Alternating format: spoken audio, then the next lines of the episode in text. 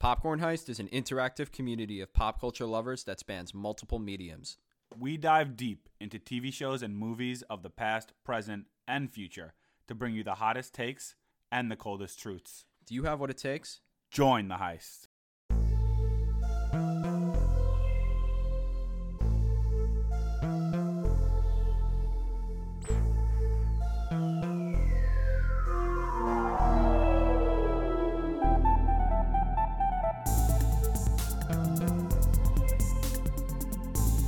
What's up, everyone? Welcome back to Popcorn Heist, the podcast. I'm Nick, I'm Jake. and we are ready to nerd out as usual. About DC this time. Who would have thunk? I know. I'm Batman. Horrifying. I know. Yep. Yep. As the Batman voice usually is. oh, can, I I have a I have a big update for you and for um our fans, which I've now come up with a better name for, uh, instead of colonels or heisties. What is it? I'm ready. Figures. Oh my god. we Did you say we pop might get figures or just figures? I think you got cut off there for a no pop figures. Oh, I thought you just said figures. I was like, that's dumb. figures. Pop, pop figures is still a little bit dumb. we might get sued by Funko. Yeah. Yeah. So. I tried. Okay, give me. All right, all right, pop figures. anyway, for those of you who aren't pop figures and are just becoming pop figures, as Jake would like to call them, and joining us for the first time, uh, Popcorn Heist is a brand that Jake and I started to share our love for, of pop culture with the world. Um, we share content made by diehard fans for diehard fans. Popcorn Heist, the podcast, which you are listening to now, is uh, a show where we can nerd out about franchises we love the most, like Star Wars, Game of Thrones, Marvel, Disney, Avatar, maybe a little bit of DC in this case. um, we release new episodes on Thursdays, and if you like what you listen to, definitely give us a follow uh, and a and a like on whatever streaming service you're listening to, iTunes, Spotify, anything you're listening on. Uh, we'd love. We'd be remiss if we didn't mention the other podcast on our network, uh, Simps Guide to the MCU, where the relationships, romances, and bromances of the Marvel Cinematic Universe are discussed with Alyssa and Kelly. And if you want more pop culture content, uh, like blog posts, rankings, brackets, and trivia on Tuesdays, follow us at Popcorn Heist on Instagram or Twitter, or go to popcornheist.com and find all of our content. That's right. Let's A one-stop shop for all of Do your it. pop Become a pop figure. Yes.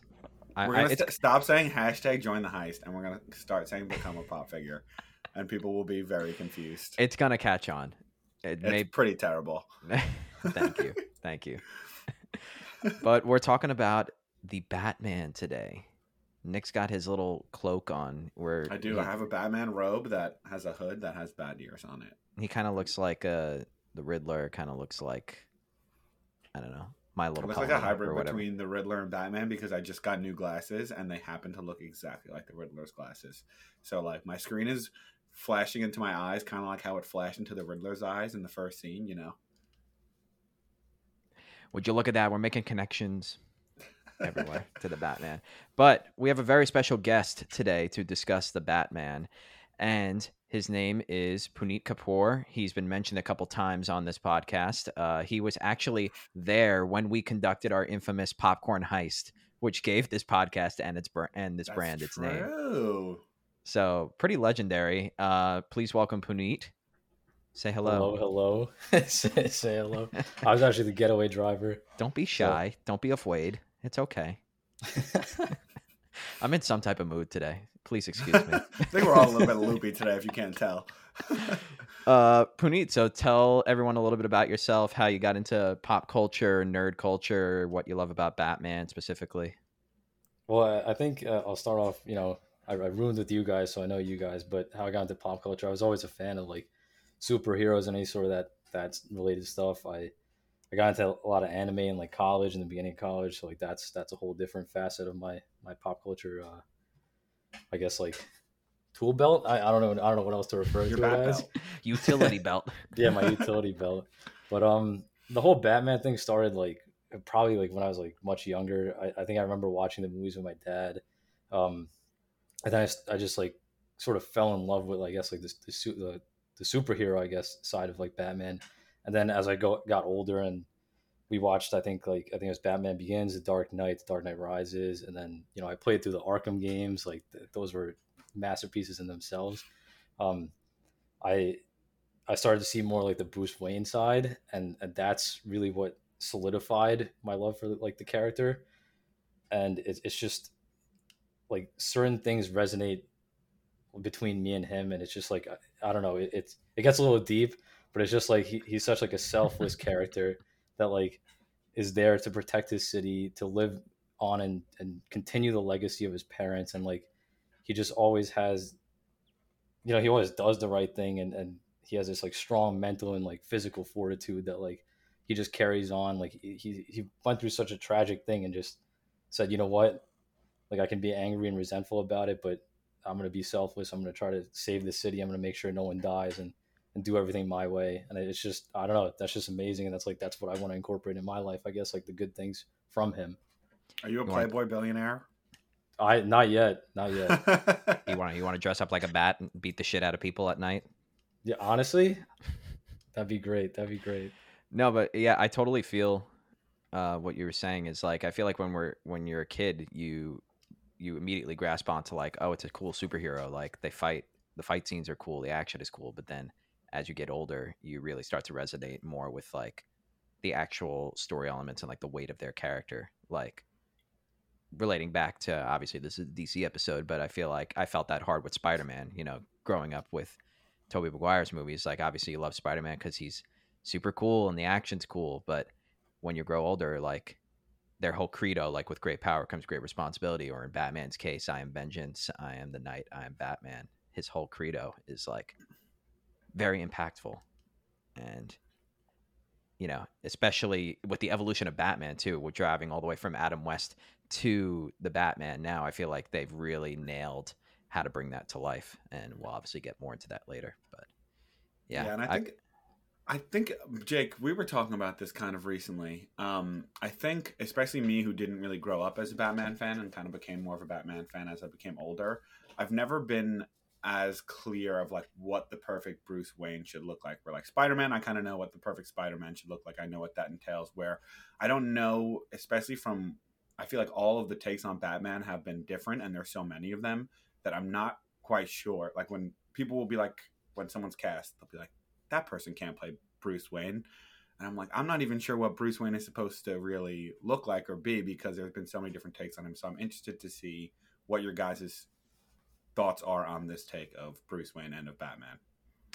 It's, he, he, I, I feel like he is a little bit more ambiguous. Maybe that's just because we're not as big DC fans as we are Marvel fans, but I mm-hmm. love Batman. Uh, and I struggle with the same thing where like I think it's because like when you think about who started playing him, Adam West, and he was clearly like the least buff guy. Like, you know, he's he he could play a billionaire playboy. Adam West is a handsome West. guy. I love him, but like he's not he didn't get as jacked as Ben Affleck or Christian Bale did, you know. So it's hard to frame that perfect image of Bruce Wayne in my mind. I I, I feel you on that. Um, I always think back to the animated series, Batman the animated series from the '90s, because yeah, like yeah. obviously we were born in the late '90s, but I grew up watching that animated series and like Kevin Conroy's voice from the Arkham games and from that TV show, and then just like that physique of Batman is what I think of Bruce Wayne to be.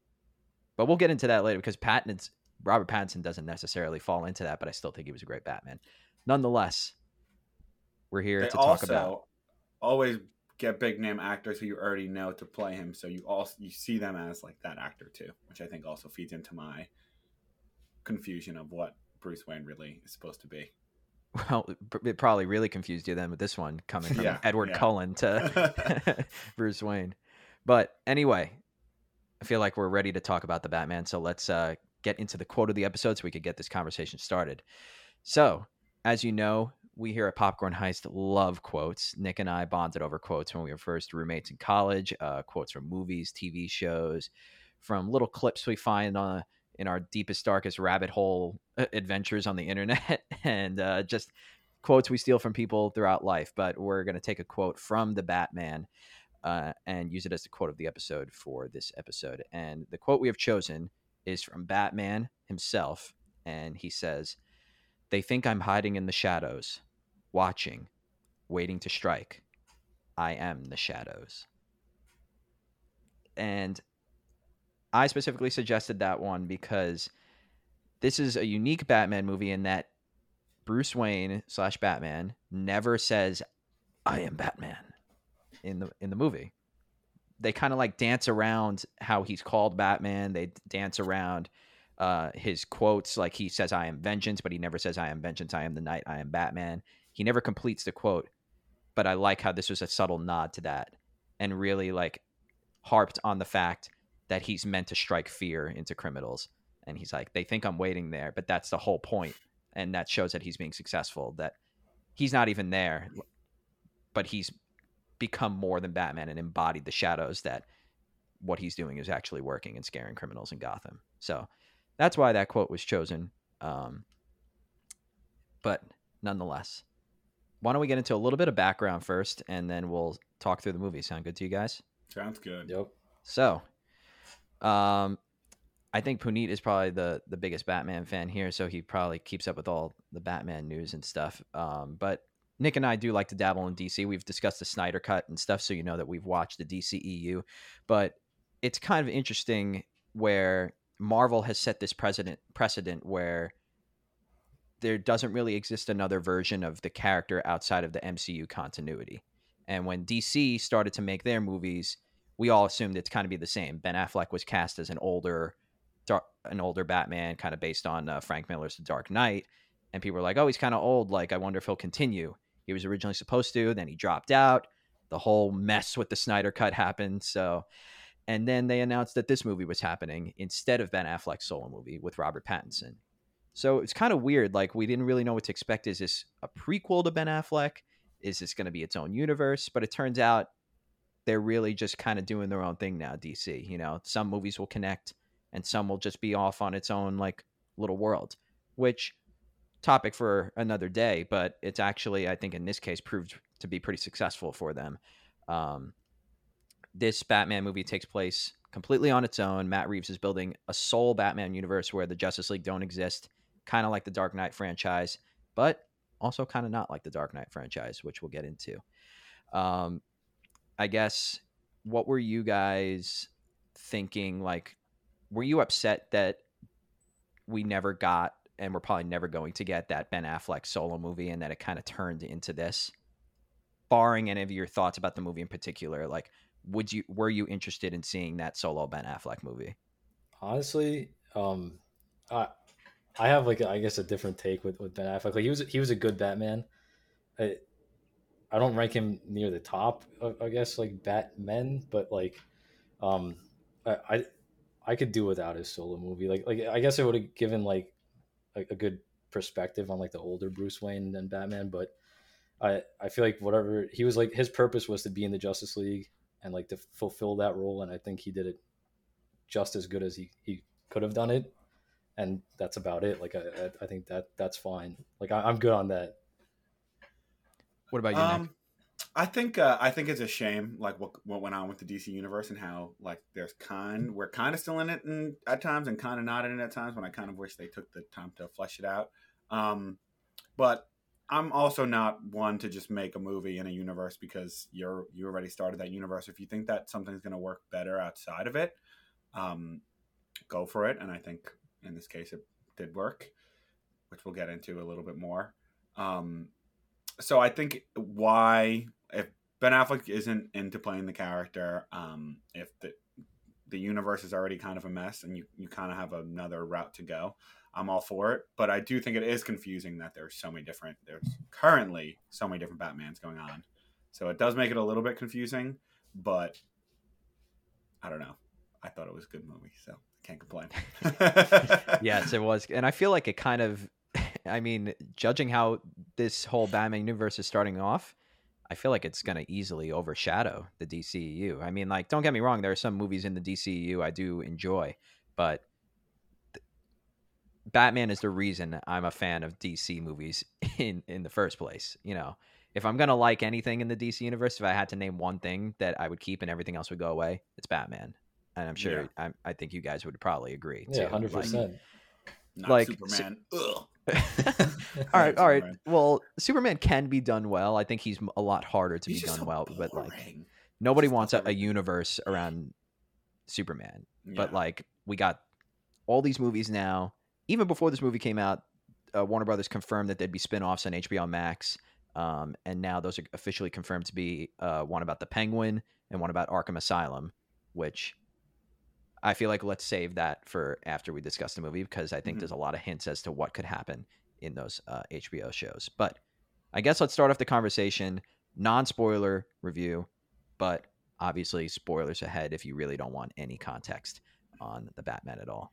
Uh, Poon, you're our guest. Um, what do you think were like your top strengths and weaknesses of the movie without giving any spoilers away? Yeah, so I, I think that the, the strongest parts of the movie are probably the I guess just the cast in general, the way that they interact and like they they do a really good job of creating that that scenery of of what that Gotham City is supposed to be. And like they do a really good job of surrounding Batman and like supporting him as as they should as they as they can. And um, another like I guess big big strong point of the movie is the cinematography. Like that that was that was amazing. Like some of the shots, like I, I went back to go see it a second time last night, and it's just like I, I went back for like specific like scenes. Like it, it just just seeing them again wa- was just it was mind blowing. It's, it's crazy how they they just come up with this. You know, like Matt Reeves did a great job, and and I think those two definitely those are two aspects that definitely carry the movie. There's there's a lot more, but that's like a, a nice way to sum it up, I guess, in my perspective. I definitely agree. I feel like the cinematography did so much justice to Gotham. Uh, one of the biggest high points for me was like, this is, I guess in general, this is the most Batman Batman movie we've gotten, in my opinion. I think that this is the best representation of Gotham we've gotten. Kind of like a marriage of like Tim Burton's Gotham, the animated series Gotham, and the Arkham Gothams, where very gothic architecture, like you feel like it's a dirty, rundown city, like crime infested. Like I, I this is what I felt Gotham was like. Gotham always felt like it's inspired by New York City, but it's not really a real place.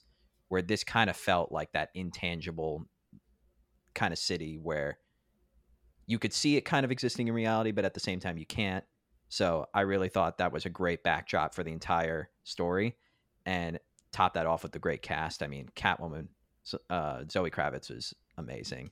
Colin Farrell as the Penguin looked a menace. I loved him. Uh, literally the entire cast. Uh, Paul Dano as Riddler. I feel like everyone did so well, played off each other, and when you have that great background, that great foundation to build a Batman story on top of, then the rest kind of like spoke for itself, in my opinion. Uh, Nick, what do you think? Yeah, I think they characterized Gotham really well. I agree with you. I think in other um, renditions, like in the Dark Knight trilogy, for example, they were like people like Ra's al Ghul is like, we need, I want to destroy Gotham, but you don't kind of get why, like that. It's that much of like a crime filled um, cesspool. Like I guess they touch on it a little bit, but I feel like this one, you really felt like everyone's corrupt. You can't trust anyone. There's tons of crime, and like they really need the Batman. I think they characterized Gotham well, so I think that's a really good point. Um, I thought the acting was was great. Uh, the mu- the movie was beautiful. The music was really really good at times. Um, I felt like at the when I first started the movie, I was kind of struggling to find where all the piece like how all the pieces fit into each other. Like I felt like they introduced a lot of characters, uh, and I was a little bit confused. But then at the end, it came together really well, and you got why all the characters cared about who they cared about. Um, like th- things came together well. I felt like it started off a little bit slower, but then it justified later on in the movie why it started off that slow. Um, the only negative I'll say is I almost wish it felt like more of a solo movie. I feel like at the end there were a few scenes where it was like clearly set up for more, and I didn't know I didn't really need that. I kind of wished it felt like a solo movie that could have bloomed into more. Um, but other than that, I, I really don't think there's that many negatives about this movie. I kind of so I agree with you. Like it, it's hard to sort of track like maybe how Catwoman's motivations and and uh, Batman and the Riddler like and how they all will come together. And I think they did tie it well together. I want to get into it late in a, in a little bit though. I wasn't thrilled with the end game of Riddler's plan, to be honest. Um, I loved him and love the detective element of the movie. That's another high point. I feel like overall, um, movies in the past were very hesitant to take inspiration from things like video games because mm-hmm. like video game movies often are not very good. So I think filmmakers and studios really danced around that. But you could tell that this movie took heavy inspiration from the Arkham games, just from the like the gadgets that Batman used, uh, the detective nature of it, um, just the the way that things looked in Gotham. They really took inspiration from Arkham, and I thought that was a real strong point. But yeah, I, I wasn't really crazy about Riddler's Endgame, to be honest. Yeah, I, I think we should get into spoiler talk. yeah, I, I, think it's, it's hard to dance around. it's hard to dance around the whole spoilers without saying anything. Spoilers for the Batman.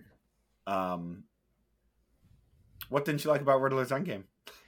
So, well, I think it really threw me. I was conf- I didn't I don't think it was clear my first time around when he when Batman goes to Arkham to visit the Riddler. It wasn't clear to me that Riddler doesn't know didn't know his secret identity. Yeah. I think that was confusing too. So that really like took my attention out for a second and I was like I'm confused. Like why doesn't he just reveal his identity right now? Like what's going on? And then Batman gets freaked out. He's like, "What have you done? What have you done?" and it's just that he inspired other people to put on Riddler costumes. Like I think it was very jarring for me, and I was expecting something a little bit more, like a little bit more tied to his parents or something like that. I, I don't know. It, it it started to happen a little fast. I think that was another weakness of the episode of the movie was at. it was paced surprisingly well for being a three hour movie, but like the last thirty minutes, I felt like were kind of like breezed through a little bit. Um, so I didn't I didn't really love how that came together. It really, it took me out for a second, but I will say, upon further reflection, I like how I I like how the reason why those other people were inspired to put on Riddler costumes is because Bruce Wayne was kind of approaching Batman in the wrong way. If you think about it, he was all about "I am vengeance, I am vengeance," but he realized in the end that like, while vengeance is necessary to do what he's trying to do, he needs to be more than that. He needs to be a symbol of justice and hope in order to really make Gotham uh, flip a switch, if that makes sense. Yeah, and I think I think um, I, I actually thought as we were because I wasn't like checking my time during the movie. I had no clue at times how how much longer we had left. Um, so when they were getting, I feel like they took attention away from the Riddler for a while, and I was kind of like, are they gonna really pay off Riddler? I kind of felt like they paid off paid him off pretty well. Um, I think that you can compare like like you said, Bruce Wayne kind of realizes at the at the end that he can't just represent vengeance; he has to represent something more. I think that Riddler's whole plan to inspire others to become the like similar to the Riddler, uh, I think is like I think it was cool because one, the Riddler wasn't actually involved in the final battle, and it was only people who were inspired by the Riddler, and that was kind of like a nice way to parallel the Batman and like you have to inspire people in the opposite way to like the Riddler was able to inspire all these people to fight his battles for him. Like Batman has to be something more because he has to inspire people to fight for good and like just being vengeance and scaring crime away is not actually going to stop crime. Kind of circles back to the beginning when he's like, "Why is crime going up anyway? Am I really doing anything?" Yeah, and and I, I think that maybe just so much happened in the movie that it didn't really like hit me as hard the first time around. I don't know about the same for you, and I also kind of maybe was expecting the whole time. I was confused as to what like why the Riddler was writing to Batman specifically. I was like, is he trying to toy with him? Like, is he is he like trying to expose him, take him down? And then when he when it wasn't clear if he knew his identity or not, I was a little confused. But now upon further reflection, it's like, oh, that especially proves why he was doing the wrong thing because Riddler saw Batman as like an equal to him. He's like, oh, we're trying mm-hmm. to do mm-hmm. the same thing. Like we're trying to exact vengeance on corrupt people. Mm-hmm. So that's why, like, that's what really, I guess, like, brought it to Bruce's attention. He's like, "Wow, I, I, I really am not approaching this in the right way. Like maniacs think that I'm on their level, that we're trying to, we have the same goals in life." And he's, and when he told like Riddler, like, "You're a nobody, like I'm not on your side," that's when he freaked out in, in the cell. So yeah, Robert Pattinson yeah. does like like a phenomenal job. Like it's literally like just his eyes. His eyes can tell you his like reaction to all that. Like like when when uh we're, we're good for spoilers, right? So like, Yeah. Like Yeah. when um at the end like when when I think the rifleman was on the ground and he goes like they're like who are you? And he's like I am vengeance. And then you just like it pans over to like Robert Pattinson in the bat suit and, and like he just like looks distraught. He's like okay like he's like I, I kind of messed up here. I inspired the wrong at first I inspired the Riddler kind of, and then now he inspired other people with the same message that I'm trying to convey. Yeah, he, he did really well, especially the scenes where he was at the like the crime scenes with Gordon and like the police were like trying to block him out and he would like not even say anything but he would just like stand there like his presence like you felt like intimidated in hit with him in the room. Which Yeah, I is really think- cool. I think they actually did a good they good did a good job of one using silence to actually say say things. Like at the end when he's like I'm vengeance you know exactly what Batman's thinking he doesn't say a word. Um there's like other times where he's like at the crime scene and like people be like oh no don't do that. And he'll just be standing there and turn and look at them and they'll be like okay. Like they, they use silence very well. And they also for us Robert Pattinson didn't say like there was no jokes in the movie. There was a few jokes in the movie, but there wasn't really any like straight up quip quippy jokes or like anything too on- on the nose. But there was a lot of good comedy. I felt like the comedy hit- hit pretty well. I think so too. I was surprised that there were even jokes to begin with. Like Gordon was was funny mostly in the movie, and and the and the Penguin too. Penguin was hilarious. Yeah, Yeah. I feel like there were times where it was just like I'm not even sure if I was meant to laugh, but I was just like giggling to myself because it was funny. Like there were times where he would just be walking around silent, and I'd be giggling about it. The Riddler scene where he's screaming "no" is so funny. Thinking about it back now. yeah. The Where he's just first like- time I watched the movie, like I was like, I was, I, I was like, the Riddler's like just so goofy. Like, like, like I, I like, I like how what Paul Dano's doing, but like, it just like it's, it just seems so goofy, and I was just like, I don't know, I don't know how I feel about this. And then the second time watching, I was like, oh, actually, actually, he, he did an amazing job. Like, I appreciate it now. He was horrifying. Like the first scene, like was really cool when he was just like in the the mayor's apartment. that was a cool opening when you see his eyes in the background. I thought that was really a really good opening, and I felt like it was the first scene. I kind of thought they were showing me like the Waynes or, or something. I was like trying to figure out who it was. Yeah, I same. actually was not clear that it was the mayor until a few scenes later. I'll be honest with you. I thought it was like someone who was on the. I, I probably should have picked that up, but I I I was happy that they were like, okay, we're not going to show you like a flashback to start with. We're gonna just open up with the Riddler, starting his plan. Um, I thought that was a good way to open it and a good way to set the dark tone rather than keep being like, oh, Bruce Wayne's parents died again. you, you know what's unique about Batman especially is that like think about it this way. Like the Riddler's costume in this movie is it, the way they approached him is is genius. I mean, like if you look at comic book Riddler and like Jim Carrey Riddler, he's ridiculous. He wears like a bright green suit with like question marks all over his body, and he like giggles around and says like "Riddle me this, Batman." But like they really modernized him, like based him on the Zodiac killer. Like I think Paul Dano was even like, "I want my costume like I want to be wrapped from head to toe, like a smart killer."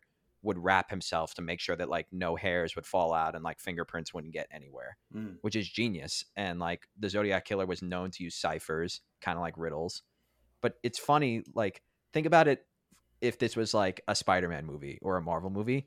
If they released concept art or like a picture of like a really famous Spider Man villain and he looks nothing like the comics, you know, like people would be outraged, protesting in Mhm. the streets, like, what the hell is this? Like, this is ridiculous. But it's unique like when batman movies do it it's like oh that's super cool like people can appreciate that they're modernizing like a really goofy old villain i don't know i thought that was really cool Yeah. How did you how did you feel about his riddles? I kind of felt like at times the characters jumped like kind of just knew the answer immediately and I was like I'm I don't feel like they got me there when Alfred was like putting the letters together. I was I had no clue what was going on. Was I supposed to understand what was going on because I didn't at all? I, eh, eh, not if you didn't know how to break ciphers within like five seconds. He eh, yeah, Yeah, he probably I- like worked on. I kind of wish the riddles like you could have gotten them with the characters or like guess what they were before, but they kind of just jumped from riddle to riddle. I felt like and gave you the answer without giving you a chance to get it yourself, which I kind of wish they didn't just be like, "Oh, look, if you put some letters together, you'll get this, this, this."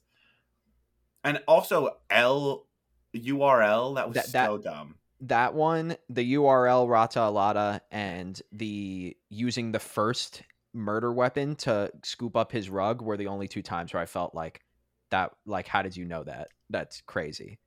But all the other ones, I felt like The rug Were one I good. actually thought was Yeah, the, was- the rug one was fine. Uh, The URL definitely was a stretch. The URL one was terrible. but the penguins like interaction there, like like when they when they're interrogating him, oh, he's like so he's like No, he's like, he's like, what are you guys doing? Like no hablo español? Like what- like what are you what are you guys doing? at times it felt like Nicolas Cage in National Treasure, though. A what do little you, bit. what do you I mean? Mean? Like Oh, he just like a jumps from hint to hint. And he's like, "It's in the library of." Like, I, they like, thought, I- "Oh, I thought you were saying the penguin was like Nicolas Cage. No, I no, was Yeah, no, exactly. No, it was no. exactly like Nicolas Cage. just like Nicolas Cage. No, the way they jump from hint to hint, it just didn't always connect. I felt. I, I like the the ones with where he left the notes, like those riddles. I felt like hmm were good.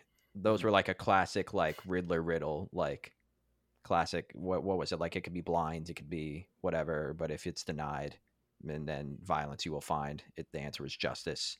The yeah. one, like especially the guy, uh, the district attorney, when Mhm. he had the Yeah. bomb around his neck, like those were like good riddles. Um, and I like the cipher too, but the uh, URL Rata Alada was I like Thumb Drive. That was my favorite one. Yeah, that was a funny interaction. That that like that was like a, a great depiction of like the relationship between Gordon and and like Batman. It was just like, wow, thumb drive. Funny. Yeah. So speaking of that, what did you think of uh, Jeffrey Wright as Gordon and like their relationship throughout the movie? I I think he was he was great. Like like I, I think the because Gordon has to be sort of that like I don't know. It, it was it was it was nice to see him do like that like quiet. Well, not quiet, but like that like sort of like very like monotone, like straight up like like just Gordon, like like just like that like. Just he'll be funny, but he- he's like not intentionally being funny. It's just his reaction to things. Like, like I, I think like one of the best scenes to depict that is probably like uh, uh, when when I think Batman grabbed like the ledger, like towards the end, and and uh, he was like one of the cops was like, "Hey, like Gordon, he's like touching all the all the evidence. Like, what is he doing?" And then Gordon just like walks over, doesn't say a word, and then like looks up and he goes, "He's wearing gloves, isn't he?" Like just like oh that. yeah, like Yeah, it's okay. Like he's not gonna contaminate uh, contaminate the the evidence, but it's it's like it, it shows that like they have a pretty well. I think they build the relationship throughout the movie, which is actually really good. Like how in the beginning he says like, "Oh, like how how I, how can I trust you, Batman? I, I've only known you for two years. I don't even know who you actually are." And then like at the end, like he's like, "I trust you." Like, and then uh, Batman was like, "Oh yeah, you're you're a good cop." yeah. I, I thought that they were great. Uh, Jeffrey Wright is awesome, and his delivery on lines like that, like he had the funniest lines throughout the movie. Argue, I guess him and uh, the Penguin together, but it was an interesting scenario for Gordon and Batman because we've always gotten it like before they become friends, and then like you see them grow their friendship, but whereas we're like kind of in the middle of they've known each other for a while, and that was another thing that kind of showed you how desperate Gotham must be because he's like not even commissioner yet. He's like Detective Gordon Mhm. and he's fully like on Batman's side, like bringing him into crime scenes. And his boss is not even like get get him out of here. He is kind of to a certain extent, but he's not like firing Gordon or whatever. Like people are kind of accepting that he's there. You know? Yeah, I I liked him. Um, I thought it was weird the scene when they were in like the cell together and they were like in each other, like pretending to be in each other's faces, and they were like, "Er, "There's staircase to the left." like you know, I thought that was like a little bit of a weird scene, um, but I liked I liked their relationship, and I felt like I wasn't sure what the moment when he was like, "I only trust you." Like they clearly wanted to make that a sep. Like in the beginning, he says he do- he doesn't trust him, or not that he doesn't trust him, but he doesn't say that he trusts him. And then at the end, closer to the end, he says he only trusts Batman, but I didn't really get why, like, what the change was. But maybe I, I, didn't think too much about it. Um, but I thought he was really good otherwise. I think I think that change that like you're referring to, like I think that like the significant the significant part was when the uh the commissioner died probably because like I think like as they were uncovering or as people were dying and he was like I don't know why but I guess Gordon just didn't think of like the corruption that was going on in, in, in the in like the mm. police department and just in general. And then like all of a sudden like the commissioner dies and the commissioner was his partner like like way back in the day. And then like you know like Batman has that line to him that he just goes like maybe he wasn't the man that you thought he was. Like maybe he was accepting this bride a bribe. And I think like that like once they like keep carrying that out like he, he realized like okay like there's only like few people I can trust here. Yeah I could see that I, th- I guess like his world was shattered just as much as Bruce's was learning that mm-hmm. like his parents did stuff that he didn't know about, you know. Mm-hmm. And considering Batman was with him the entire time, he's like, yeah, I, I know I could trust this guy. Mm-hmm. Um, okay, I'm with it. speaking of like kind of like not being able to trust, um, what did you guys think of Carmine Falcone and like the whole connection that it's really Bruce's parents that started this chain reaction that made Gotham corrupt. I loved that plot point. I thought um I thought that was cool because it showed it's easy to like take the parents and just be like, oh, they were great people who were killed, and I feel like that's been done so many times. Like, not.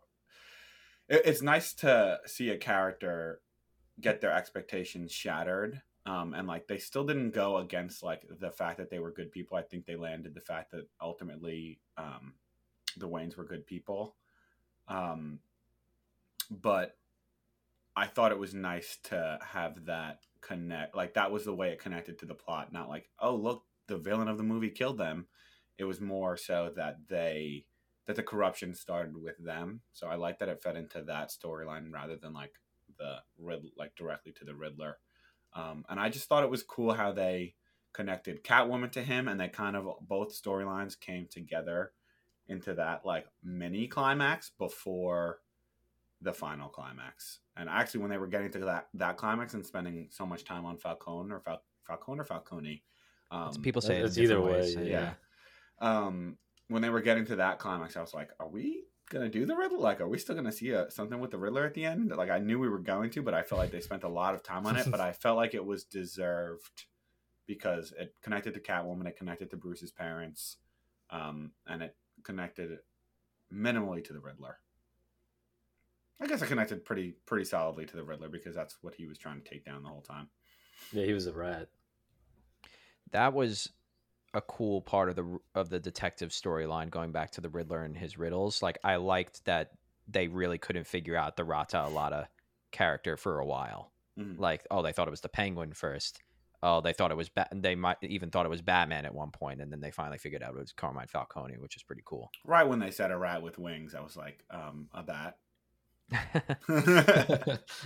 yeah, I was a little when they were like, "Oh, the penguin." I was like, "That's not the answer. Like, don't make that the answer. A penguin's not a rat with wings. Penguins are cute." it's like stool pigeon. You kept saying stool pigeon. I was, oh, yeah. I, was, I, was, I was like laughing a little bit. I was like, I was like, all right, come on, like stop saying stool pigeon. I also liked. um I feel like the a way they drove home Gotham being so like messy and corrupt is that they solidified Falcone as like the quasi mayor for for so many years. I thought that was cool. I yeah. I also I didn't get the moment when he was like, "Oh, you boys in blue work for me," and then they went outside and like all the cops were there, and he was like, "Not all of them. I didn't know where those cops came from."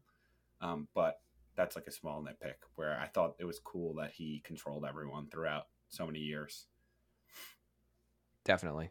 And it was kind of implied that he, it was confirmed that he ordered the hit on the Waynes, right? I think it's like yeah. pretty much confirmed. that that's, that's a, a scene that like or well not well that goes back to I guess like Falcone in general, but like I, I one of the parts of the movie that I, I felt like I don't know if it was just weird like it was just maybe it, the transition was too fast, but it was like Bruce goes talks to Falcone. Falcone basically turns it around and says like, you know what, Maroni was the one that killed your parents, and like I was there to like help your your dad or whatever. And and then Bruce is like distraught, and he's like, my dad wasn't really that good of a guy. And then right after that, like like I guess it transitions, and then he he goes to Alfred, and like Alfred's like, no, like your dad's actually a good guy. This is exactly what happened. And then Bruce is just like, oh okay, like That's, that's I, I thought point. I thought they could have maybe like stretched it out a little bit longer. Maybe like he could have like like I don't know dealt with it a little bit, and then That's like good not just go straight to uh Yeah. to Alfred and like Alfred's just like oh I didn't tell you this, but no your dad's still hey, he's a good guy. I could see that. I agree. I did love that scene with Alfred though. Um, I feel like they didn't. Again, they kind of used silence. Like they didn't say. I thought they were gonna have a line where they said what Bruce actually meant, but I like that they kind of like had a moment and you knew what it meant. Where he's like, "I never wanted to feel that fear again that I felt with my parents." And like I thought I was strong, and like they're pretty much implying like he never thought he'd feel that fear again, but he felt it again when Alfred was in danger. Yeah, but I'm I like thought they were gonna have a line that said that like oh the first time I felt that was that when you got hurt.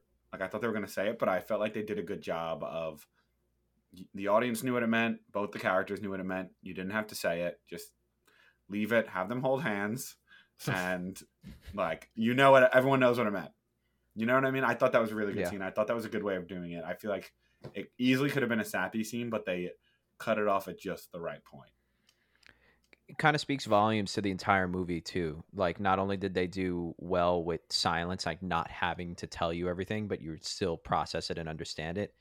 It kind of speaks to what I, another thing I think the movie did really well is introduce so much of Batman's lore all in one movie without it feeling overstuffed. Like they didn't feel like they had to explain how Penguin got to where he was or his backstory for you to understand him, or they didn't have to really exp- over explain Catwoman for you to like her or understand her.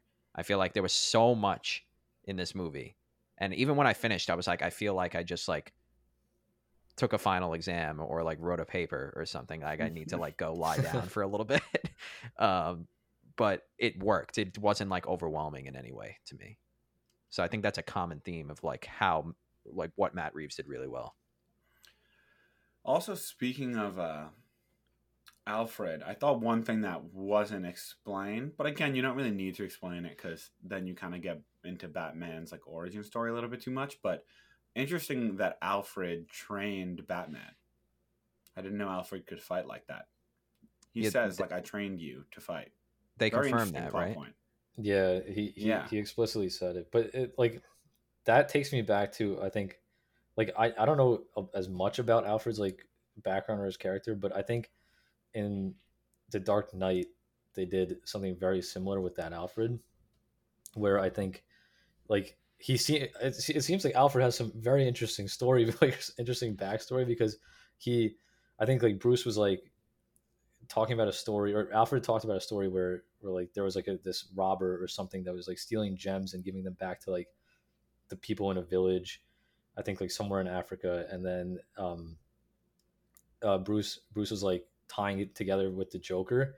And then but they never like completed the story until Bruce is like okay Alfred like what did you do to get rid of this robber? And then he just goes well we burnt the city we burnt like the village down. Like we burnt the forest down. Like we had, like we had to get rid of the whole entire like city or town to like get rid of this this one person and then he was like okay like that's what the joker's gonna do like he's gonna basically attack gotham he's gonna burn the whole place I think they, they it was it, I didn't I didn't really remember that until you just mentioned it. Um, but I I think they were much more subtle about it with Michael Caine's Yeah. Alfred in The Dark Knight. Like he they kind of made it so that he's like clearly very experienced and very smart, but they never really like outright said like he's like maybe he was like a spy or something. I don't know. I think this version of Alfred.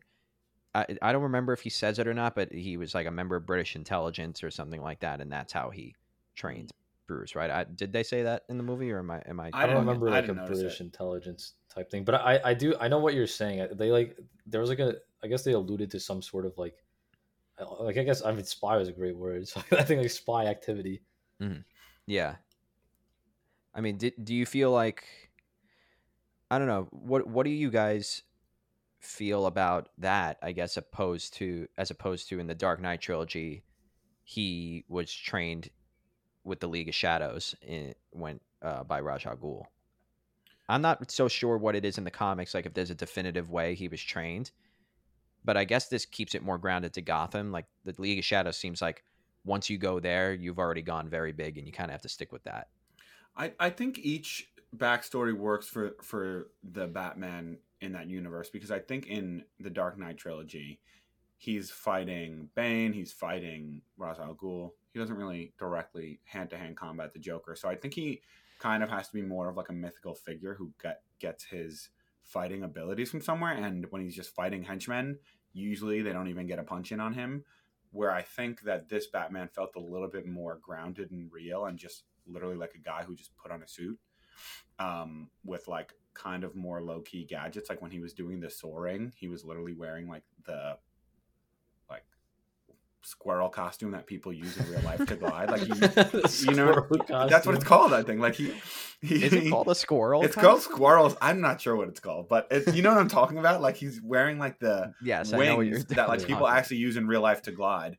And when he's fighting henchmen, you can see him struggling at times. Like they actually get some good hits on him. So I think that the he doesn't feel as mythical in this one. So I think him just being trained by Alfred and just being a really good fighter and having bulletproof armor, I think it works here. Where I don't think it would have worked if he if Robert Pattinson had to go up against Bane or like Ra's al Ghul. Oh yeah, he'd probably get bodied. He'd probably yeah. get bodied. Yeah, I. I but think, I think it like, works.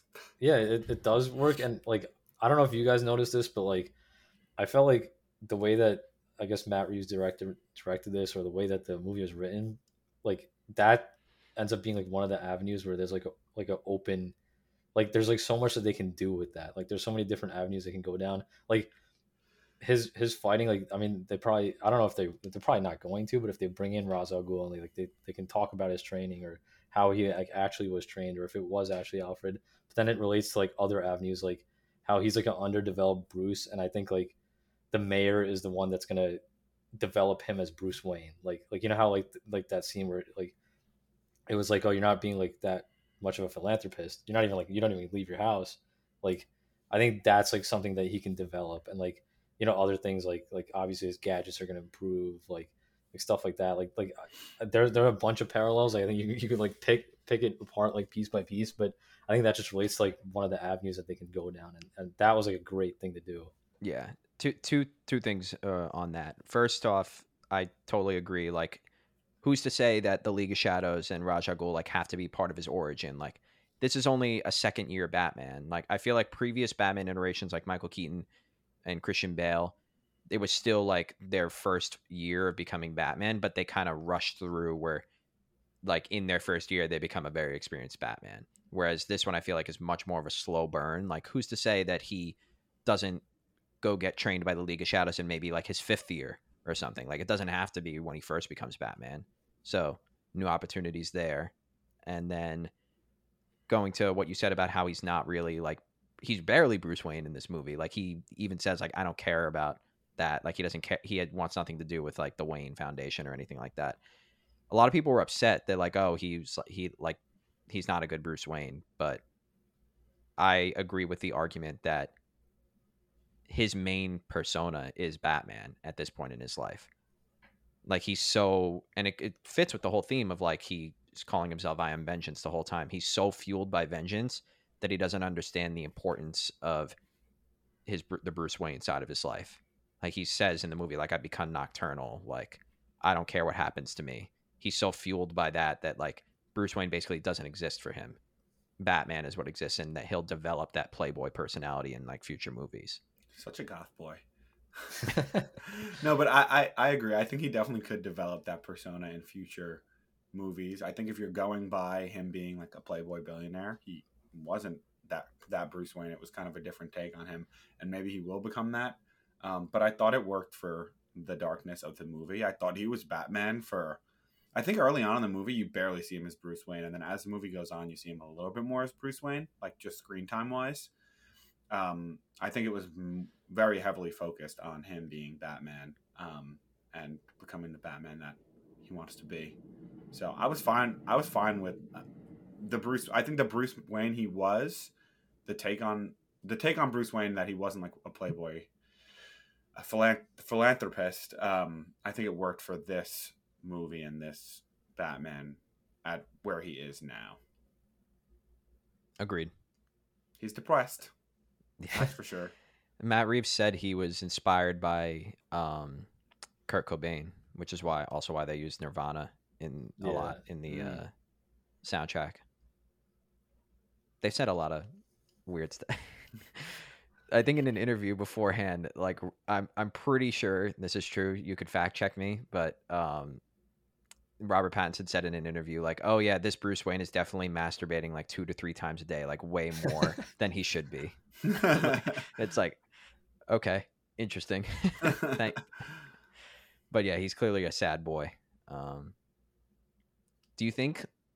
I don't know. I was thinking about this. Like another strong point of the movie was his relationship with Catwoman. He like clearly is like falls in love with her kind of by the end. Probably, I mean, I I think it's the best Batman Catwoman relationship we've gotten so far. Like, do you think he's been like this depressed and like this much of a hermit like literally ever since his parents died? Or do you think it like got ex- more accentuated when he became Batman? And going off of that, like, do you think like Catwoman is like his first like love interest? I don't know in his life. I think that she's definitely his first love interest in a while, which is why I think it worked. It's he's probably not spoken to like a potential love interest in at least two years, if not longer. I don't know if he's. I don't know if you could be that much of a sad boy for that many years. I guess you could, but I don't think he was like nocturnal all those years. Like he maybe he maybe went through some different phases. Who knows? yeah, it's definitely it's just interesting to think about. But I think his relationship with Catwoman, Cat, I mean, I love Catwoman. I think it definitely worked. Um, I was a little, con- I I thought that she was calling her friend. I can't remember the friend's name. It started with an A. Oh, Annika. An- Annika. I thought that they were dating at the beginning. She called her Yeah, babe a few times. Zoe Kravitz addressed that. She said that um because like you know how like she was calling her baby over the phone and stuff like that, Mm. like like and it was like endearing. Um, Mm. she said that there there's definitely a possibility that that could have been a love or that was a love interest, like or like that there was like romance there, and then like the same thing I guess happened with her and Batman. It was just like She moved on way too quick. If that's the case, that's all I'll say. If Well, they were love interest, uh, like at first I was like, okay, they're not going for the Batman Catwoman love interest. Like she's with um, Annika was her name. Yeah, I, I was like, yeah. okay, I guess they might not be going for that love interest, even though the trailers they looked like they kind of were. But then she moved on way too quick. Is is all I'll say. Right? I mean, a Yeah, day I- later, it was literally within the end of the movie's six day. Like it was in, in early November, and the movie started on Halloween, so it was within a week and a half at most. I I understood it that they were in a relationship, her and Annika. So she moved beginning. on that quick. That Catwoman. Annika croaks. She's like, "All right, Batman." yeah, it was like a week and a half, She didn't even know if she croaked for a while. and she was still flirting it up with Batman. I mean, that's that's kind of like a, That's like a good good portrayal of Catwoman. That that that that's how it is. that is on brand guess. for Catwoman. I was happy when she went off. Just while we're on the topic of Catwoman, when she, because I, I kind of felt like I was like, okay, are they gonna make her like a little bit of a villain? I liked when she tried to kick the guy off the building and then like ran away from Batman. They were like a little bit at uh like at odds for a little. I was like, here we go, we're getting a little bit of her anti-hero ness. I like that a lot. Yeah. She was she was really cool. I think she played her really well. I love yeah. that they gave her the whip too. The the Catwoman whip. Yeah. Yeah, Yeah. love her. She did an amazing job. What did you guys think uh what did you guys think of the Batmobile? This is a very like a lot of people this was kind of controversial before it came out when the pictures first came out. I personally loved it. I thought it, the way they introduced it in that chase with the penguin was like really menacing and like really really cool. It felt like something that this version of Batman could have built. And I love like the jet propulsion in the back. Like it felt really really grounded and simple but also scary and like Batman-esque at the same time. I thought it was awesome. I think it was very under the top, but it worked for this Batman because he's not going to have a des- like he does he doesn't have Wayne Enterprises really. It's like barely a thing, so he doesn't have anyone to help him design things. So you, it would be it would make sense for him to have like just kind of a regular car with some armor and a booster rather than like something that rolls around and then can go A upside booster. down. no, I, I think it was is a a really good good uh, Batmobile. I, like I, it was tough because I, I was trying to think about ranking them, and I also saw like the Lego It's set. tough. Like there was a Lego set released. It like looked really cool, but um, yeah, it, it is it is tough. I, I think I saw somewhere it was probably on like TikTok. It was like someone ranked. Uh, it goes Ben Affleck's Batmobile, then it goes um, Robert Pattinson's, and then the Tumbler's the last. But I feel like the Tumbler's functionality is something that like is like slept on. Like the fact that you like like you just it just turns into a motorcycle. Like come on, like the Tumbler was awesome. That was really cool. When it turns into the bat cycle is sick. I honestly I love the Tumbler, but it just would not have worked in this setting. Yeah, it, it would have been too too developed. Like like I, there's no Lucius Fox. There's no R and D department. Exactly. Come on. There's no R and D. It was very reminiscent of uh, Adam West's Bat Batmobile. I don't know if you remember from the movie we wa- I made Nick and Puneet watch Adam West's Batman movie a few years ago. remember. it's it looks very much like it, but it obviously it's not like a. It kind of looks like a muscle car of like that day, but it doesn't have a overtop. Oh, I know what you're talking about. Yeah. Yeah. Um, Keaton's Batmobile obviously is iconic. Like they Yeah. brought that straight to the animated series, but again, that's like very. It's a very like Tim Burton, and I feel like works in that setting, but it wouldn't work in this type of Gotham.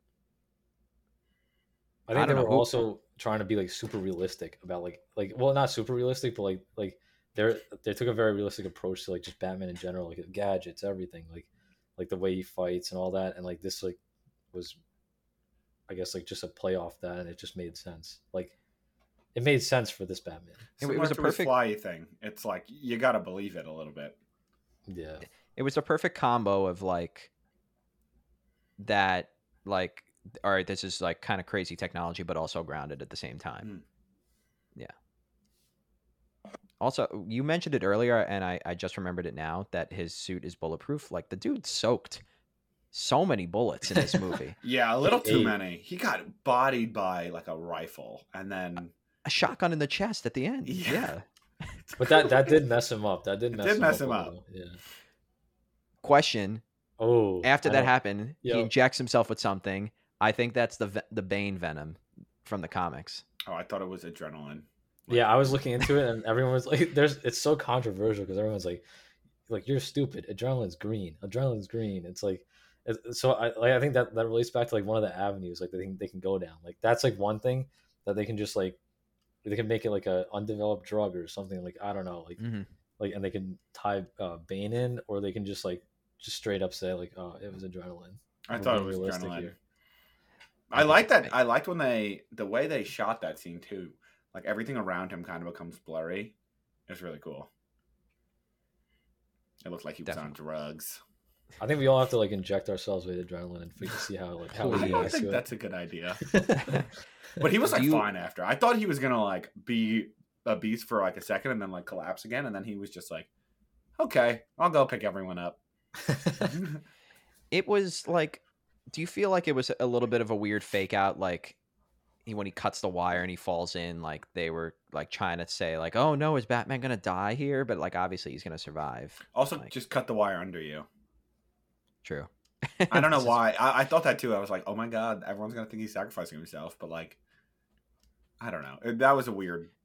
Yeah, that was weird.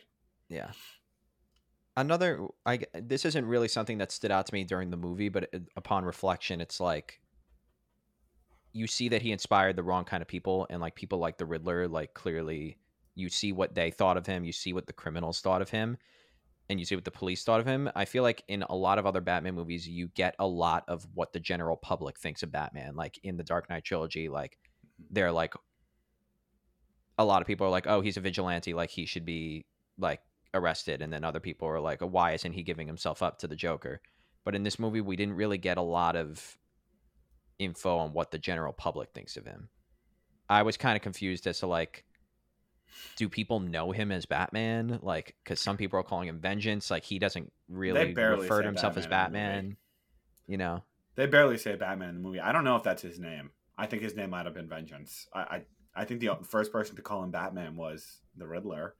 And like the only other time they say Batman is when he's like, "This might be the end of the Batman thing." I don't know if they really say it any other times. Yeah, it, that's what I was. It, it was a little hazy, but it didn't really affect the movie for me. I was Yeah. just wondering. I don't think he had scenes with like people in the general public often enough for it to be like a thing. And I'm, Yeah. I mean, there was so much to do. I don't know if they needed to throw it in. No, just I'm sure they'll explore it in the future. random thoughts. When when you when you said that, I immediately thought of two scenes. So like the first one was when like I think it's at the beginning of the movie where like you know how like he saves that like guy from the subway, and Yeah. like Mhm. Yeah. the- the- he that looked like guy's just scared. Like he's like Yeah. he's like don't hurt me. He's like because he's like he's I like, I don't know who this is. Like this is, well he knows he's a Batman, but he's like he doesn't know if he's good or bad or like what like what he what he's gonna do to him. And then like just parallel that with or con- well, actually compare that to the end when he's like carrying that that lady to the stretcher and then she like holds on to him and like i feel like that just like those two moments were meant to be like okay he was vengeance in the beginning and now he's like making that transition to hope It's a good point, Puneet. Very Yeah, astute I of think you. That is a good point. Um, I think he didn't really care about the general public. I think he scared. He he cared about scaring the crimmies, criminals. No, not not what he thought. the crimmies. Oh my god. Exactly, but I, I don't think it was it was from his perspective. So I don't think he was really like concerned about the general public, which I think he realized he had to be at the end. yeah. Which to Puneet's point, like that that difference. That opening scene, by the way, where he saves the guy at the subway station was incredible. Yeah, Love that. i think it's my favorite scene in the entire movie like like the whole like that that monologue like the narrative Oh, and, like, yeah. everything like like it's it goes so hard when he goes yeah like i'm the shadows like i am the shadows Speaking of which, you know how the guy was robbing with like that Halloween mask? It looked like an onion. Yeah. And later in the movie, on one of the walls, you can see like a X, like that guy's mask with like an X through it. He was supposed to be a drop head so like, like the the drug is called like drops and like Mm, that's like the the logo of it mm. Speaking of the drug plot line, that was a little confusing for me as well. Like, how does that factor into what was going, what the Riddler was trying to uncover about the Waynes? And it, Wasn't- I think it was. Oh, you, you I was gonna say, I think that's how they make their money, like the, the criminals. Yeah, but I, I was just like they they kind of touched on it for a while. I the way I they touched on it for a while, but they didn't really like they kind of threw Sal Maroni's name out there a lot, but they didn't really like talk about it. Mhm. The way I understood it is that so the Waynes went to I now I'm even confusing myself trying to think about it, but I think it's because the rat like they called Car- Carmine Falcone was the rat because he ratted out Sal Maroni's drug operation. And then when they arrested Sal Maroni, he took over that drug operation. That's the way I understood. And then he gave it to the Penguin because it seems like the Penguin was running that when they like attack him at the factory. yeah i think he just had like the penguin running it and then like now the penguin has it completely because well falcone or falcone's gone and then also like going back on that like one part that confused me like i, I don't know what you guys think is is the like i guess like the renewal plan like it, it made sense like it was like a one billion dollars basically unregulated but like like you know how like they said everyone carved out portions like like i was just like at like what did it they just it's like oh Maroni's like I want I want 20, 20 million or I want 100 million and you know I'm sure they Falcone's like, "I want this." schemed the like investment of renewal into bad stuff. Also, do you think that was Bruce's fault for not overseeing the Wayne Foundation and therefore not overseeing renewal? well wasn't he like super young like when that Yeah, that- but I that mean, if he took over, he also ne- just never cared about the Wayne Foundation. I think they could have delved into that. I, I was a little confused. I was like, is that a shot at Bruce because he didn't take care of it? I wasn't sure. I, I I think the Riddler was kind of implying that also, where he's like, you need to atone for the sins of your father. Like, it's still years after the renewal plan was created, but you could still step up and try to to make to do something different about it. You know, Yeah. Did was it just me or did the drug operation feel a little bit like Twenty One Jump Street? it did. It did. it did. The packaging reminded me of Twenty One Jump Street a It's little bit. Like you made up this random drug, like gave it a name. What a great movie! Wow, what a great, great, great, great movie. um, I guess I I definitely want to touch on like some of the things that happened in the end and like the setups for that that's clearly laid Mhm. out before we get into the report card. Um, I guess the obvious elephant in the room is the scene in the end in Arkham Asylum where the Riddler is a little sad boy crying in his little cell, and uh, we get a Joker tease from. We don't really see his face, but you kind of see that he's got like maybe a little bit of disfigurement on his face, and uh, he makes a clear and overt clown reference, and you hear the maniacal laugh in the end. Clearly a Joker reference. Um, Matt Reeves confirmed it, and it's Barry Keoghan, who also plays Druig in Eternals. What did you guys think of that? I kind of hated it. I knew you were going to say that. Like My- I just didn't need it. It made it feel very. I feel like this movie was really trying to like step away from the superhero genre. Like obviously it is part of the superhero genre, but it was trying to step away a little bit from the tropes of it, and it felt very like it could have been a post credit scene that they, but they just put it in the middle of the movie. It felt very like here's what might come next, hee hee hee, and like also like it's the Joker. Are you committed to doing him again? Like, or is this just like a nod? Are you gonna definitely do the Joker again? I'm, I'm just confused and like, I, I don't know. It, it just felt thrown in and weird, and I don't even know if they're gonna do anything with it. I, they definitely are. I, I think so. I, I We're gonna have I another Joker. I'm done with Jokers. Well, There's too I'm many. I'm conflicted over it because yeah, I don't I don't really think we need another Joker, nor do I like the fact that so the directors c- have come out and said like he's not he hasn't really like identified himself as the Joker yet. Like Batman clearly like he's had an altercation with Batman and Batman's threw him in prison, but he wasn't the Joker at that time. Like he hasn't like come out as that identity. But um like he'll eventually like take up that mantle as the Joker. So I don't on one hand, I don't think we need new Jokers, and I don't really like the fact that like we kind of know where he comes from, and like we know Batman probably knows what his identity is before he's the Joker. I don't really like that. I like more the Heath Ledger, like you have no idea who the hell this guy is. You have no idea what he wants. He's just like trying to create chaos. But the way I think they're trying to go with it, based on this scene, is interesting because they didn't kill off the Riddler, which I was really happy they didn't do. You know, com- uh, classic trope is that you just kill the villain at the end of your superhero movie. They set up the Penguin, didn't kill him either yet. Catwoman's a little ambiguous. I feel like they're trying to do something with Batman movies that has never been done before, which is really build up to an Arkham situation where all of his villains are like teaming up together. I think like that's what this trilogy is probably going to like culminate towards, which I'm hype. I'm hyped for. We've never seen the but Joker we didn't like have to see the Joker in this movie. Could have just. we didn't it. have to. No, it could have been a post credit scene or could have not been And it's there. like now they're little friends. Ooh, little giggly friends. Hee hee. no, I, I think I think it was uh I, I do agree that like it, it could have been somewhere else. Like it didn't need to be in this movie. It felt a little bit out of place, but I I just hope that like I would be disappointed if they just go straight into a second movie, like a sequel, and they just they just like it's like Batman Joker now.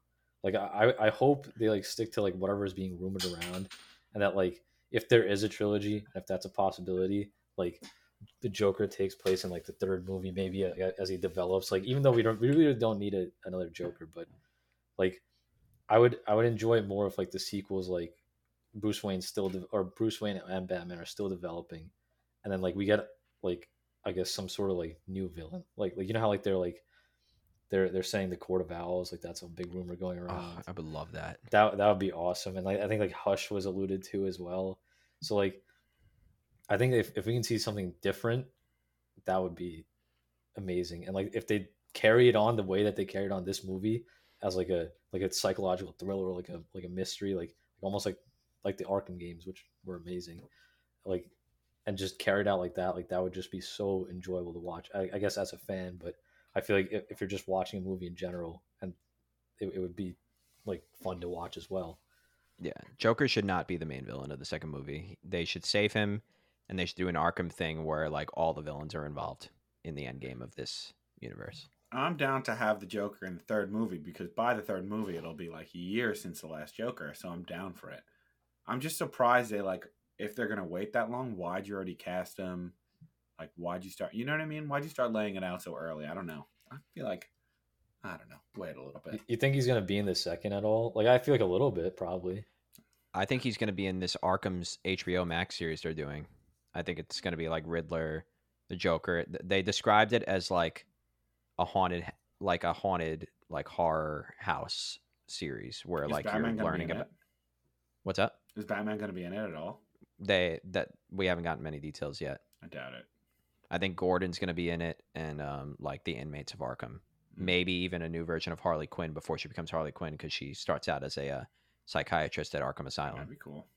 Yeah, I, I think they're they're looking to cast. Um, I forgot what her name was, but Anya uh, Taylor Joy. Yes, yeah, they're looking to cast her. Yeah. uh, which would be honestly a, a pretty good casting for Harley Quinn. But m- my predictions for the sequel villains, based on what they set up, is pretty much everyone you've mentioned. Poon Court of Owls would be awesome. Robert Pattinson and Matt Reeves have already talked about the Court of Owls, and they've never done them before. Be super sick. Um, Hush was alluded to because the reporter that um, the Waynes had killed, his na- last name was Elliot, and in the comics, Elliot's son, I think his name is Thomas Elliot, is Yeah. Hush, Yeah, who actually ends up outing Batman's identity. Um, and he's never been done before, which would be super cool. And Matt Reeves talked about Mister Freeze as a villain, The sequel. which I feel like is very hard to do a grounded version of, but it'd be so cool. Like we need we're it's we're ready for a new Mister Freeze after the Arnold Schwarzenegger Mister Freeze. yeah, that that was that was something. It'd be so damn cool. But yeah, those are my predictions for villains and who I'd want in general. I have something to say about the ending scene. Tell me, I don't know if you guys have seen uh, which one is it? It's one of the Fast and Furious movies. It's Paul Walker's last Fast and Furious movie. Oh, How similar is the last scene to the last scene of that movie? When like Vin Diesel and so the last scene of the I think it's Fast. I seven. think it's the seventh one. yeah, Um, as if I forget that. It's the seventh one. I think, not the eighth it- one. I think it was just called. It's the uh, one before Fate of the 7. Fear. I, I forget. Whatever.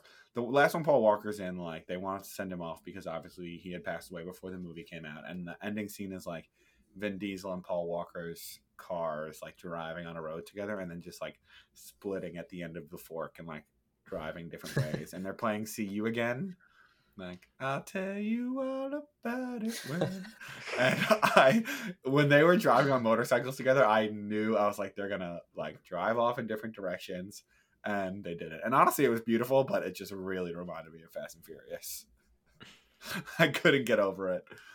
I, I- I was kind of waiting, to be honest, for the movie to end with a voiceover of him finally saying, "I am vengeance. I am the night. I am Batman." But they did a voiceover towards the end. No, but I wanted him to say the full line. Say the wanted him to thing, say "I'm the Batman." thing. I feel like they they took a little risk with the voiceover. Sometimes voiceovers are really cheesy, but I think they worked.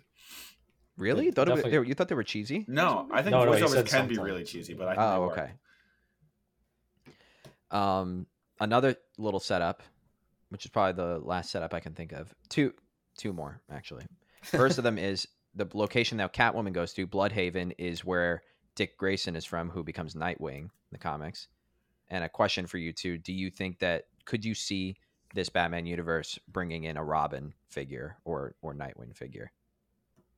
I, I thought uh well I, I've seen a, a, a few rumors or not rumors but I guess like just um fans wanting uh I think it was like the mayor's son to sort of like that. step into it step step into a Robin role. I think that would be really cool just because like of, there there definitely it was like silent but there was definitely a relationship built between like Batman and, and the son and also like Bruce and the son like during the funeral scene.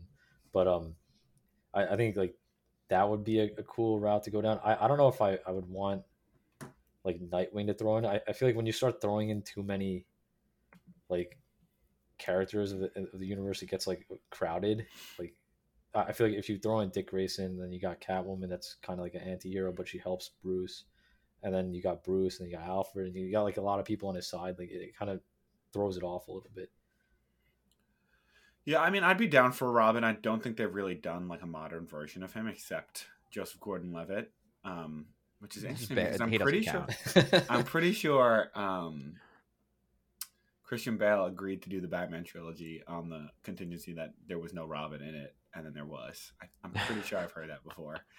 Um, so I, I would be, I'd be, I'd be down with it as long as it's not too corny and cheesy. But Batman used to be really corny and cheesy, and now look at him. I think this is a like Matt Reeves has proved himself that he knows how to make a Batman movie, and I think he's the guy to be like. The studio stayed away from these certain Batman characters like Mister Freeze and Robin just because like people hated them so much. But I feel like we're ready for new versions of them. I wouldn't mind to see a Robin, but I agree with you, Poon, that like having too many of the Bat family, like Batgirl, what Nightwing, Robin, would make things too crowded, draw things away from Pattinson. You know what? what some, one thing that's like, I like. Well, I, I know. I think Nick, are you the only one that watches Euphoria? Or I think Jake used to. I watch Jake watch doesn't, Euphoria. I I, don't. I- don't spoil. Oh, I'm, I'm at the end of season one. Don't. I, I'm not. gonna- I'm not gonna spoil it, but but um, you know, like the little kid. I like. I don't really. I don't. I think his name was like Ash in it or something like that. yeah. Yeah. So like, I someone I, I saw some like meme. It wasn't a meme. I think it was like an actual like a fan trying to get them casted, but but the fan wanted him casted as Damian Wayne. Like like I don't know how they were gonna throw Damian into this, but like it's just You chaotic. can't have a son right now. No. No, I, I could see that. And um yeah. I could see that. I mean I, I don't I love that kid in Euphoria, but uh I don't know. I thought you were gonna say Nate Jacobs and I was gonna be like, oh my god. Freaking hate that kid.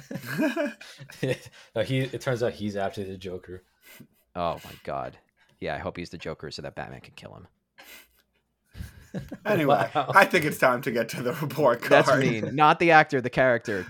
I just don't like the character. Let's get Okay. to the report card. Anyway, the Popcorn Heist report card we use to rate movies. If you ever listen to a Popcorn Heist podcast about a movie since summer of 2021, we always do the report card. So the way it works is there's six categories.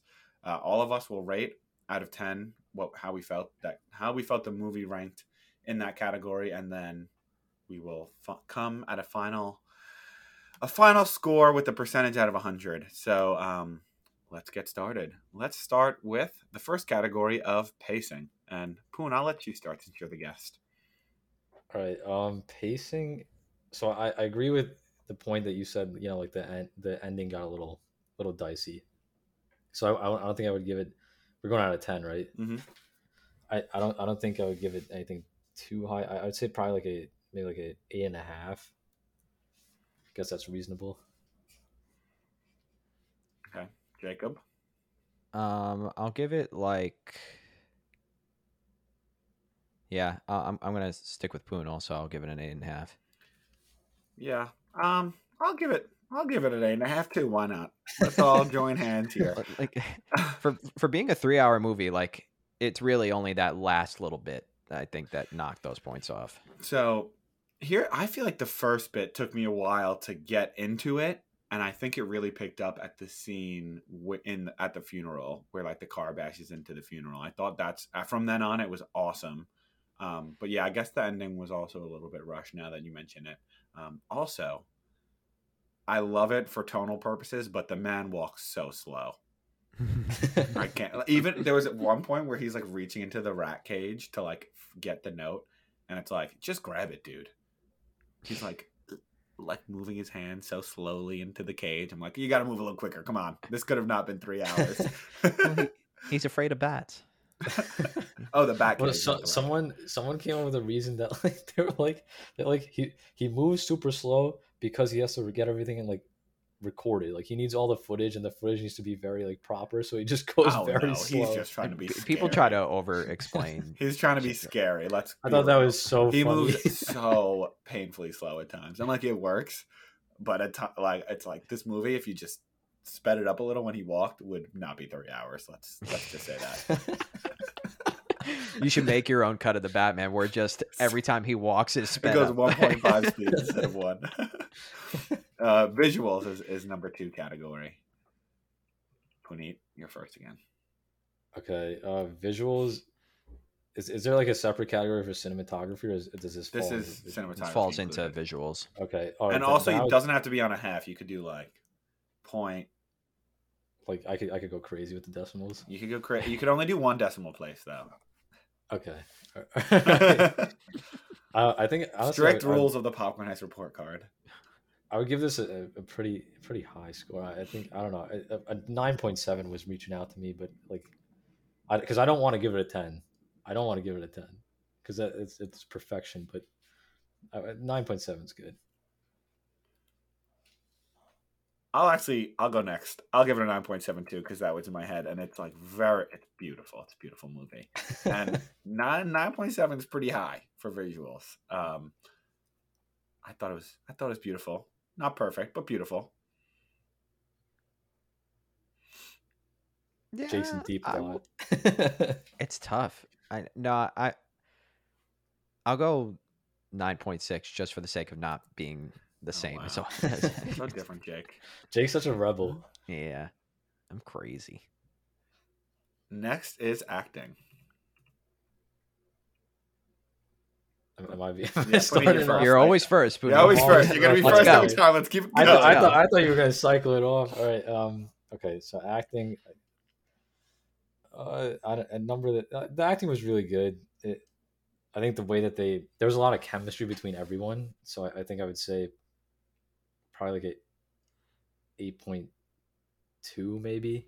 Like I, I think some of the times like the Riddler was a little goofy, and then uh, like I, I don't want to categorize a Joker in here, but like I don't know. I wasn't too convinced with Barry Keoghan's like performance. Okay, Jake, you go next. I cut you I, last time. I I am surprised, Puneet. Yeah, I'm that gonna was go low, I- Puneet. I'm I'm gonna go like nine point three, and point four actually. I I think Robert Pattinson. I came out of this movie. I will say. I mean, we have a new an, another episode coming up.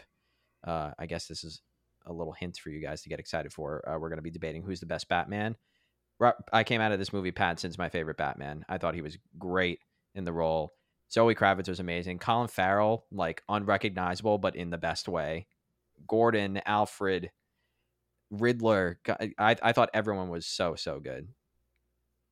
Yeah, I think I think you were very low there, Pernina. I'm gonna give it a nine point five. Uh, I think obviously the two main characters have to be weighted the highest. And I think Robert Pattinson and Zoe Kravitz were spectacular.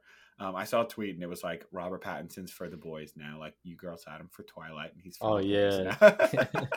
um, but I loved him as Batman. Um, and honestly, everyone I also loved Falcone. I love that actor. He's in, John Turturro. yeah, yeah, he's great. He's in Anger Management with featuring Jack Nicholson and Adam Sandler. He's in Transform. He's in all. I don't know if he's in all the Transformers. He's in a lot I of the it's the Transformers. I think he's so funny. And like in this movie, he wasn't so really funny, but I just thought his presence was great. I we came out of the movie. I saw it with uh, my girlfriend and some of her roommates, and I was like, "Oh, Carmine was great." They're like, "Yeah, what's that actor from?" I was like, "Oh, he's in everything. He's in Transformers." And they're like, "Okay, what?" They're like, "Okay, what else?" So I was like, "That- "I, I don't know." He's in everything. Uh, All right, next la- is- last chance, Puneet. To Yeah, no, I'll, I'll bump it up. I'll bump it up. I, I, I, I scrutinized. I completely. I don't know why, but when I was like rating it, I was like, I didn't even think of like how how. I was like, yeah, he is the best Batman. I was like, I don't know why Robert Pattinson escaped my mind. you're you're a newbie to the re- report card, so we'll give you. yeah, a- I know. we'll It's a lot you of a- pressure going first. are you gonna keep it at an eight point two? Uh, no, I'll, I'll bump it up. I, I'll go to like a, a nine point two. Let's let's bump it up a four. Oh point. wow! Ooh. Okay, sell out. Um, next category is is music. Oh, mu- music. I- I'm I'm going like like a nine point six. This the score was unbelievable. Michael Giacchino's really knocking it out of the damn park with with music lately. He did Spider Man No Way Home, also. Um, he's done like tons of other movies. He also He's just having a good year. he just got uh, hired as the director for a Marvel project, Oh, which is crazy. Like, wow, this is crazy. Um, um, I'm gonna go.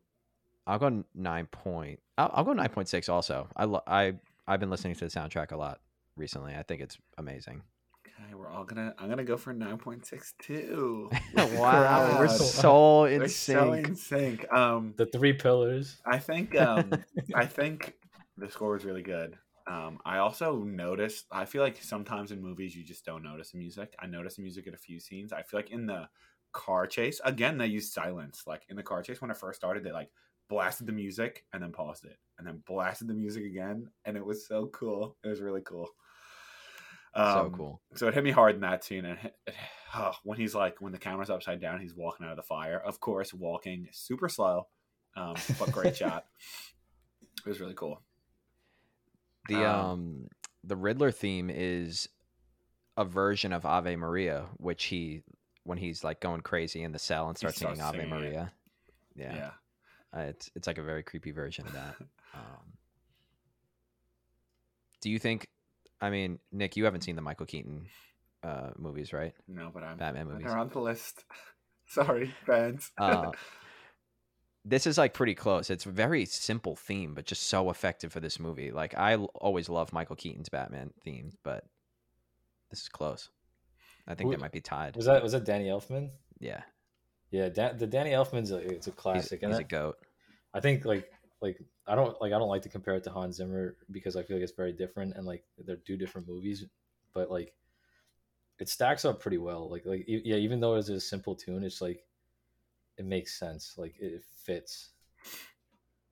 And it Fits the goes with the whole hope theme. Anyway, next category story. Sorry to cut you off. The pistol. we went. we went on long with the music category. Uh, story. I I like this psychological thriller. Uh, let's see. I I'd probably give it maybe like a like a eight point seven. I I felt like there there were like there's a little rushing, and then there were a few little like the transition I talked about before.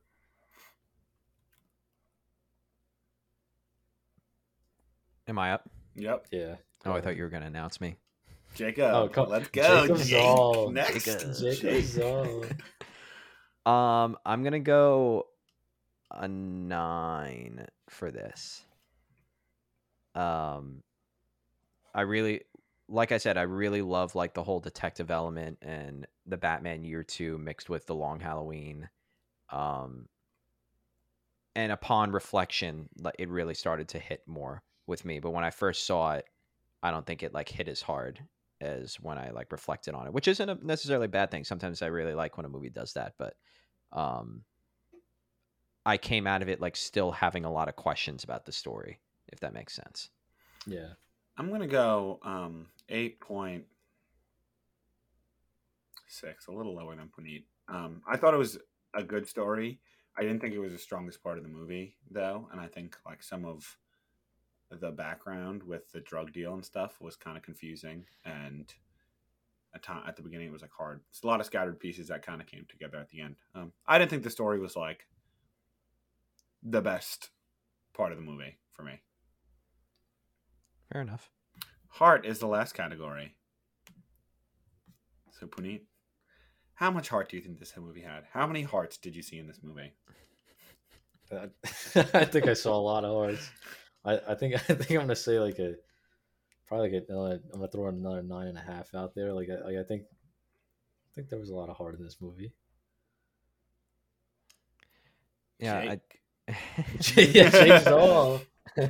I don't remember if it was this i- if it was the Encanto episode or if it was the Spider-Man No Way Home episode where we talked about how heart can mean kind of like two things. It's either like when it makes you like well up with like emotion, like that kind of Mhm. heart, or if it's like the kind of heart where you can tell there was like devotion from the people who are creating it. And I think it's more so like this wasn't really like that type of emotional movie where like and the Spider-Man No Way Home, like you were like, oh, like no one remembers him anymore or anything. But uh, I feel like we touched on it a lot throughout this episode. Matt Reeves clearly like put in his heart and soul into this movie. Took inspiration, like we talked, we we talked even even throughout this episode. I realized that he took inspiration from Adam West. Uh, he took inspiration from the Nolan movies, from the Arkham games. Like really brings together so much love for Batman's lore and his history. So I would say nine point four. I'm gonna say. Um, I'm gonna go with a nine point six. How about that? Take that. Oh, Um, got all of them. No, I thought I thought there was a lot. Like you, it, clearly everyone in the movie brought their all, which I think feeds into the heart. Um, the actors brought brought their all. They all like care, clearly cared about their characters and and took a, but still also had different takes on the characters too. Um, and I don't know. I think I feel like there were so many points in this movie where I just got chills, and it was just, it was awesome. Um, you're awesome. um, it was it was it was just really awesome, and I felt like I'm glad they let it be three hours because we know studios don't like to make movies too long. But I think I'm glad it was. I'm glad it, as much as I think he could have walked a little faster. I'm glad it was three hours. I'm, I'm I I just I thought it had a lot of heart. You know, thought it had nine point six out of ten heart. All right. All right, and the final score is Drum roll, please. Ninety-two percent. I announced it quick. Sorry, I jumped the gun. Ninety-two percent. Wow. Don't let the suspense build up. Just like the riddles. Come on, Nick. Come on. um. Yeah, ninety-two percent. Interesting. There you have it. I I All right. concur. I can agree. I think that's a solid score. Yeah. That, that is a solid score. All right. Final question for you two to end off the episode. What is better in your opinion, The Dark Knight or The Batman? The Dark Knight. I I have to say the Dark Knight. I, I think if I had to elaborate it like really quickly, it, would- it would be like you know how we I guess we knocked the story here on the report card, and I think that's where the Dark Knight like really wins. Like they had it had a really good story, and then this on the on the other hand, that this like version of the Batman had a very good Batman, like a better Batman, and like better cinematography. But I think as a whole, the story and just how it tied into the trilogy and like just the acting and everything, I, I think that is where the Dark Knight wins. Yeah, I agree. The Dark Knight's a masterpiece. It's one of the best. One of the best movies ever. I do think it's funny though how now seeing Robert Pattinson as Batman, it kind of makes Christian Bale's Batman look a little bit like off-putting and like campy in a way. like with his like face like squished in a little circle, like it just looks so dumb about- to me now. And I never really thought about it, but like it's funny how the years go on and the Batman that like we consider the dark Batman with his stupid voice and his like stupid mask is now like now looks campy. No, come on, the voice, the voice is mask phenomenal. and his stupid voice. Like I dead ass noticed that today, where I was like, "Why is his mask like gripping his mouth?" he looks so dumb. Robert Pattinson, like his, you see his jawline. He looks good. no, Christian Bale has a great Batman suit, uh, but it, it- the voice is like iconic and like campy at the same time. yeah, Um, fingerprints. no, my, my favorite one is I think it was like the shipping container scene in, in like uh, Batman Begins, um, like at- towards the end where, where I think one of the guys, one of the henchmen shooting and he's he goes, "Where are you?" And then like Batman just pops out of nowhere. He goes, "Here." That's a great scene. Now, I think what what puts the Dark Knight over the Batman for me is you if you think about the character arcs that were accomplished, which again kind of alludes to the story, like you talked about, Puneet. Like you got Batman's arc where he starts as the Batman, like still kind of a little bit inexperienced, ends the movie as the Dark Knight, what the city needs him to be. The Joker, I mean, like doesn't really like have that much of an arc, but again, one of the greatest performances of all time, not even just of comic book movies. And even Harvey Dent. I mean, like they develop him so well throughout that movie. I think that that's really well done. You know what the best Um, arc in that movie is? Rachel, Rachel. going alive to dead. Honestly, Favorite one. You know I love a character death, especially. I don't really like Rachel that much. She's just okay. I mean, no one really likes Rachel, but but yeah, Dark Knight like just inches it out for me. But Pattinson is my favorite Batman. I think but they're different. It's hard to play the compare game. They're different, but the we'll do it Knight's anyway. But anyway, thank you, Puneet, for coming on. It's been a long time coming to have you on the show. We'll definitely have you again. no problem. It's been a pleasure. Join the heist. Join the heist.